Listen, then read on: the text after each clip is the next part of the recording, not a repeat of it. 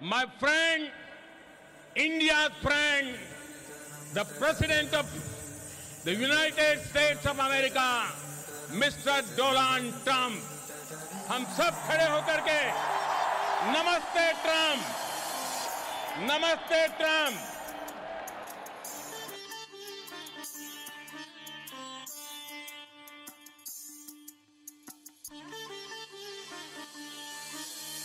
The First Lady and I have just traveled 8,000 miles around the globe to deliver a message to every citizen across this nation.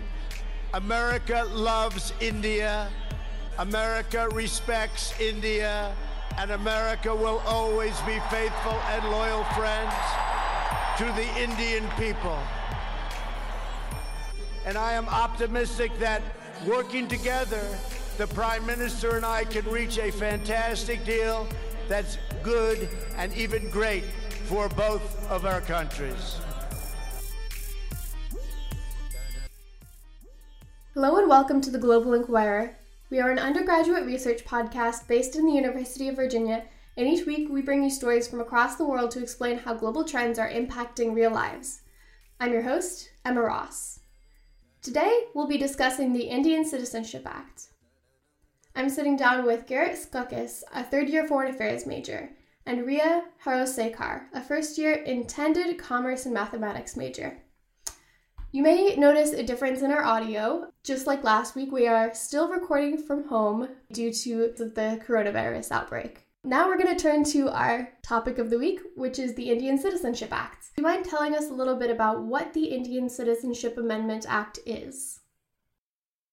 Yeah, so the Indian Citizenship Amendment Act was introduced in late 2019 by Prime Minister Modi, and it amends the Citizenship Act of 1955 by allowing for the enactment of a national register of citizens called the NRC, which is a record of all legal citizens of the country. And essentially, under its mandates, asylum seekers from neighboring Muslim majority countries, including Pakistan, Afghanistan, and Bangladesh, will be able to gain access to fast track Indian nationality as long as they are not Muslim.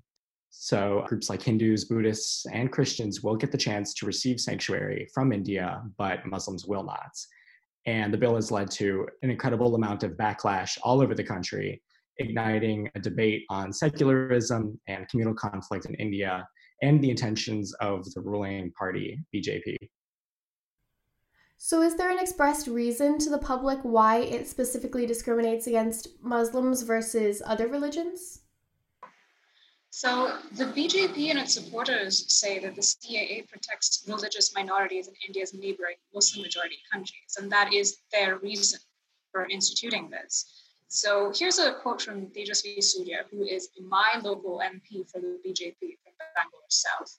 He says educated, civilized crowd is definitely informed about the CAA and its positive impact on the welfare of the country. But people who are illiterate and have put up puncture shops are protesting against the CAA. And then we have a quote from a member of the Yuva Brigade, who is a nationalist group. They've carried out several campaigns in support of Prime Minister Modi. He's saying the Muslims from Islamic countries do not seek refuge in India due to religious persecution. They come in search of employment. However, the CAA grants citizenship to only those religious minorities that have undergone persecution on religious grounds. So, from the you know eyes of the BJP, they're doing a service to religious minorities in Muslim majority countries. So it looks like from your description, because of this act, there's emerged kind of two viewpoints, either for or against. Do you mind just briefly outlining what the basic ideology between both sides kind of says? Well, the primary reason why people are against the act is because it it seems to discriminate against people that are Muslim, and a lot of people within India view the act as a first step in disenfranchising its Muslim population. And a lot of the international backlash has largely revolved around that discrimination against Muslims. So, if it does discriminate yeah. so much, why would people be for the institution of such an act? Uh, well, here's another quote from Tejasvi Surya. He says, It's just an act to grant citizenship to persecuted minorities from neighboring countries, and it does not take away anyone's citizenship. And he says, To those who question how we can grant citizenship based on religion, I will point out that the persecution of these minorities was done on the very same religious basis. So that's what we hear from the statements made by BJP members. But also, there's no doubt that the BJP at its heart is backed by and is itself a Hindutva party or a Hindu nationalist party. And they believe that Hinduism is somehow intrinsic to the Indian subcontinent's residents and that after like centuries of invasion by Muslims in the form of the Mughals and the Christians in the form of the British, Hinduism is a way of life and it needs to be reclaimed. It almost feels there that, you know, granting citizenship to other religions seems like a red herring talking point for members of the BJP, where they can say, you know, this amendment's going to be helping these people, and, you know, it kind of might draw attention away from you know discriminating against a pathway to citizenship for Muslim people. That seems right. And the BJP has a history of having anti-Muslim sentiments. And anti-CAA activists say that this is not a huge surprise. The 2002 Gujarat riots, those were also fought on religious grounds. And many say they were initiated and condoned by the then chief minister of the state of Gujarat, Narendra Modi, who is the current Prime Minister of India. Yeah, I mean, I, I myself have been hearing a little bit about this in the news that, you know, the amendment and the BJP party, which is Hindu nationalist, it kind of is rubbing against this usual norm in Indian politics that, you know, it was founded with ideals of a secular state and that, you know, movements from this party kind of go against that norm. So, with such a controversial act that's kind of going possibly against the norms in India, how, how has the public been reacting? Most of the backlash amongst the public has been driven by uh, student groups. Also, organizations like the United Nations have raised concerns that uh, st- uh, the students have also uh, raised that the CAA neglects uh, vulnerable groups like the Rohingya Muslims who are famously regarded as the most persecuted community in the world uh, in the present day. They are fleeing violent persecution in nearby Myanmar, citing efforts by the army and government to systematically eliminate them. And from Myanmar, many have entered nearby uh, Bangladesh and reside in its two official refugee camps. And Bangladesh houses over a million refugees, which has caused a significant amount of strain on its infrastructure. And on March 1st of 2019, Bangladesh announced that they would stop accepting uh, Rohingya re- refugees altogether. Uh, so from Bangladesh, the Rohingya have attempted to enter India. And there are about 18,000 Rohingya Muslims who have been registered with the United Nations High Commissioner for Refugees as seeking asylum in India. And the CAA specifically excludes them from receiving citizenship and India has also deported many seeking asylum back to Bangladesh. In December 2019, Home Minister Amit Shah said in Parliament that Rohingyas will never be accepted as citizens of India and that undocumented immigrants entering the country are termites and must be thrown into the Bay of Bengal. Residents of the northeastern states of the country that are obviously closest to Bangladesh uh, oppose the bill too. But interestingly, it's because they seemingly want a ban on migrants entirely, regardless of their religion. Now, so uh, there is no future if we don't like if we don't revoke this law. Like it's not about revoking the law; it's about how you will change the psyche, how you will change the ideology of people like who are supporting this. Right. So yeah, I'm basically seeing more about this. Uh, you know, there is no moral conscience left in Indian society. Could you explain why specifically the northeastern states seem very against this bill? So, these migrants invariably tend to enter through states like Assam, which are already strapped for resources. They don't share the same level of economic development as other parts of India, especially the more affluent south. So, incoming migrants put pressure on the weak economic and political system. And these resident, the residents of these regions also fear the loss of their political power as a majority in the region. And these residents don't want that. So there have been multiple protests in these regions of the country, especially, but obviously from, for a very different reason. So it's a problem with multiple layers to it. So you mentioned that students in particular play a large role in the opposition of this act. How have students been uh, speaking out against it? Multiple colleges and universities all over the country have erupted in anger after the bill was passed, and they've organized sit ins, lockouts, um, picketing, and even full scale marches.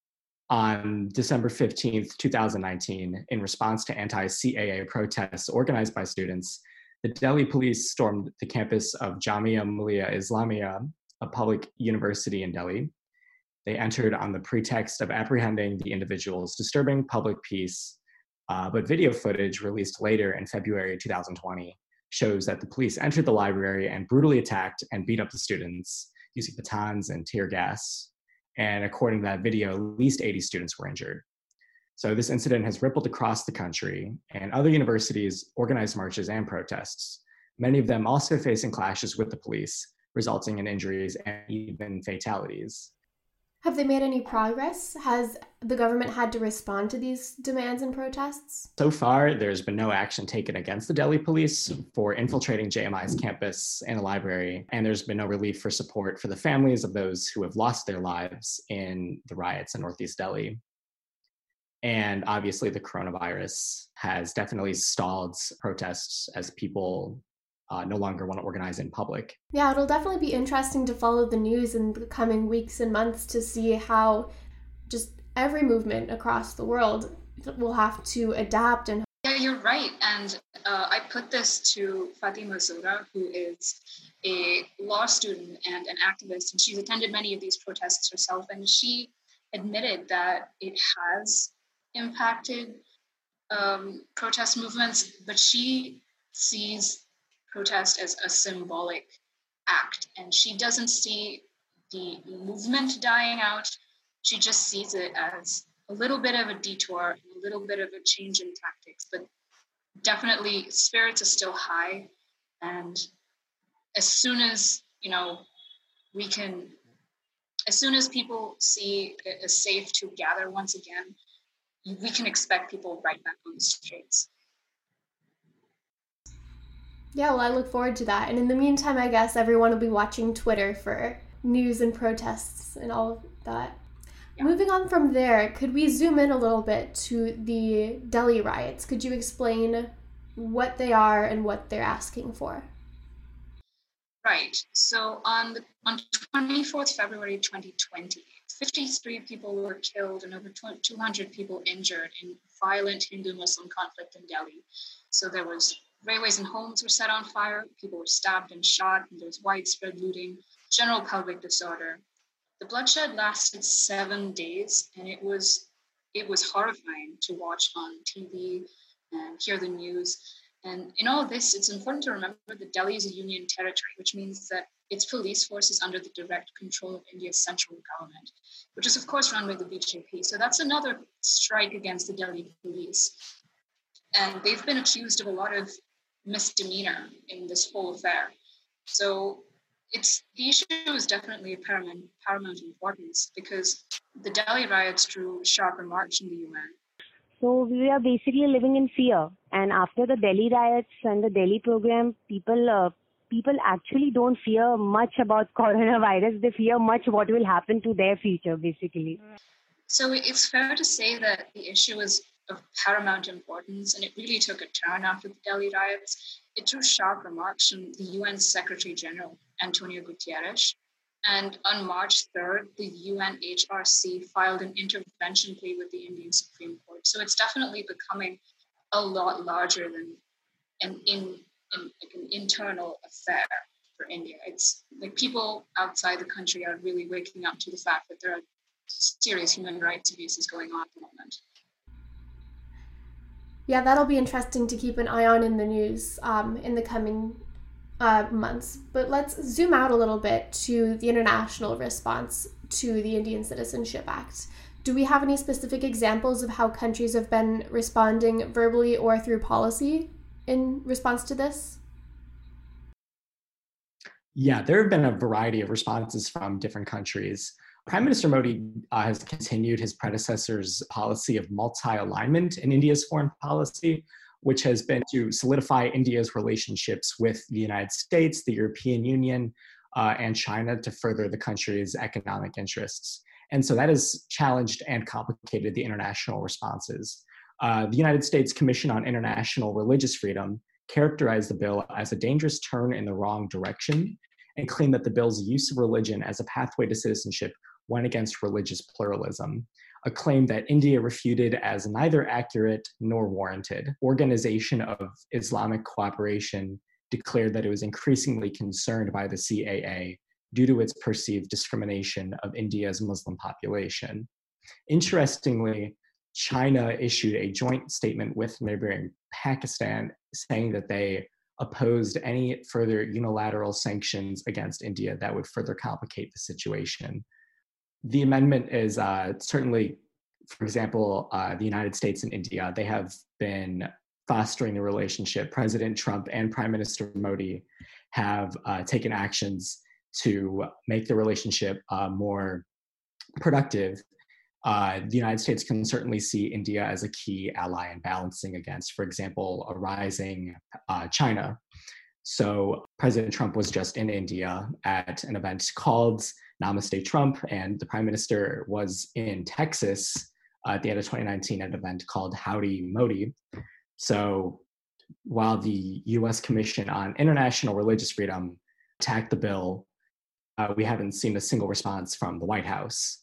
So the criticism, I think, because of India's uh, attempts to broaden its relationship with powers like the US, um, the criticism has certainly been diminished compared to, let's say, if India had a more hostile relationship with the US, where you would probably see the US take a more aggressive attack on the bill.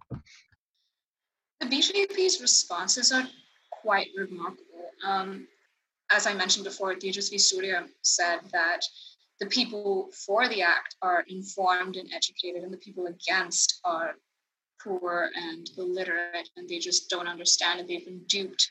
And uh, he said an interesting line. He said, "The namby-pamby secularism you people have built will not work anymore."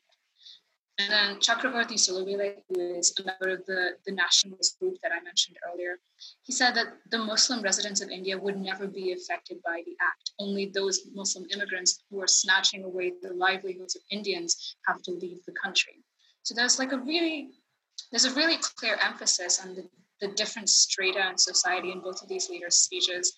And it really illustrates what protesters against the act have been saying that the BJP is trying to create a them versus us narrative, and that like dissenters somehow not fully Indian or not they don't have India's best interests at heart. And this this resonates with the populist, the nationalist, right-wing direction Modi governments the Modi government has been taking since taking office. It also has a striking similarity to the way President Trump has remarked on immigrants. And as he mentioned before, there's a lot of um, really close relations between these two countries, and it's only going to grow. Like, uh, see, Tejasvi Surya has a very, uh, I don't know, he's making a very stupid comment. The protests which I have been to, they are women, like Muslim women, like they are, who are doctors. Like they are very learned people. They know about CA and IC and NPR. Even if they, they don't know, but we are unhappy with the government. From the last six years, they have there have been constant fascism. There have been constant attacks on the soul of India. So people are angry with the government. So it's not about basically you're educated or not educated, but basically it's about what is morally right and wrong. You should you should be able to differentiate that. That's why people are sitting at the protest. Absolutely. Interesting. And I've also read that, you know, the prime minister himself hasn't necessarily made very staunch anti-Muslim uh, remarks, but he has, you know, hired and has those close to him who are not afraid to hold back in their remarks against Muslim immigrants.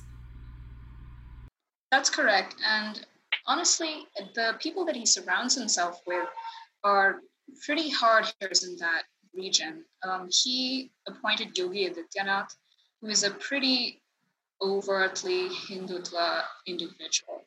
Um, and it's a, even though Prime Minister Modi may not have made outright remarks, people definitely see him as empowering and enabling a lot of anti-Muslim individuals in the BJP's structure. Even at the protests, like yeah, people from people those who are from other communities are welcome to join us. Like they do join us and they are at the forefront with us. but they have to understand that uh, minority community, basically Muslims, won't leave their identities. Like right. the law is itself is uh, like you know a war on their identities as an Indian. Like people are questioning us. So I think like we need more support from them. Right. Because at the protest, I saw like people who are learned, I know, but like protests are not for majority, especially even the upper class, even the upper uh, upper caste Hindus. Like everybody should pitch in to save the soul of India. So, with the current state of affairs that the world is in, where do we expect the story about India to be going in the next couple months and so forth?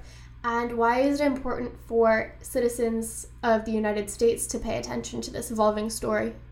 Yeah, and despite the coronavirus, completely taking over the news cycle. It's important for American citizens to look at issues like this when discriminates against uh, an entire religion, especially religion of a refugee group that essentially has nowhere to go.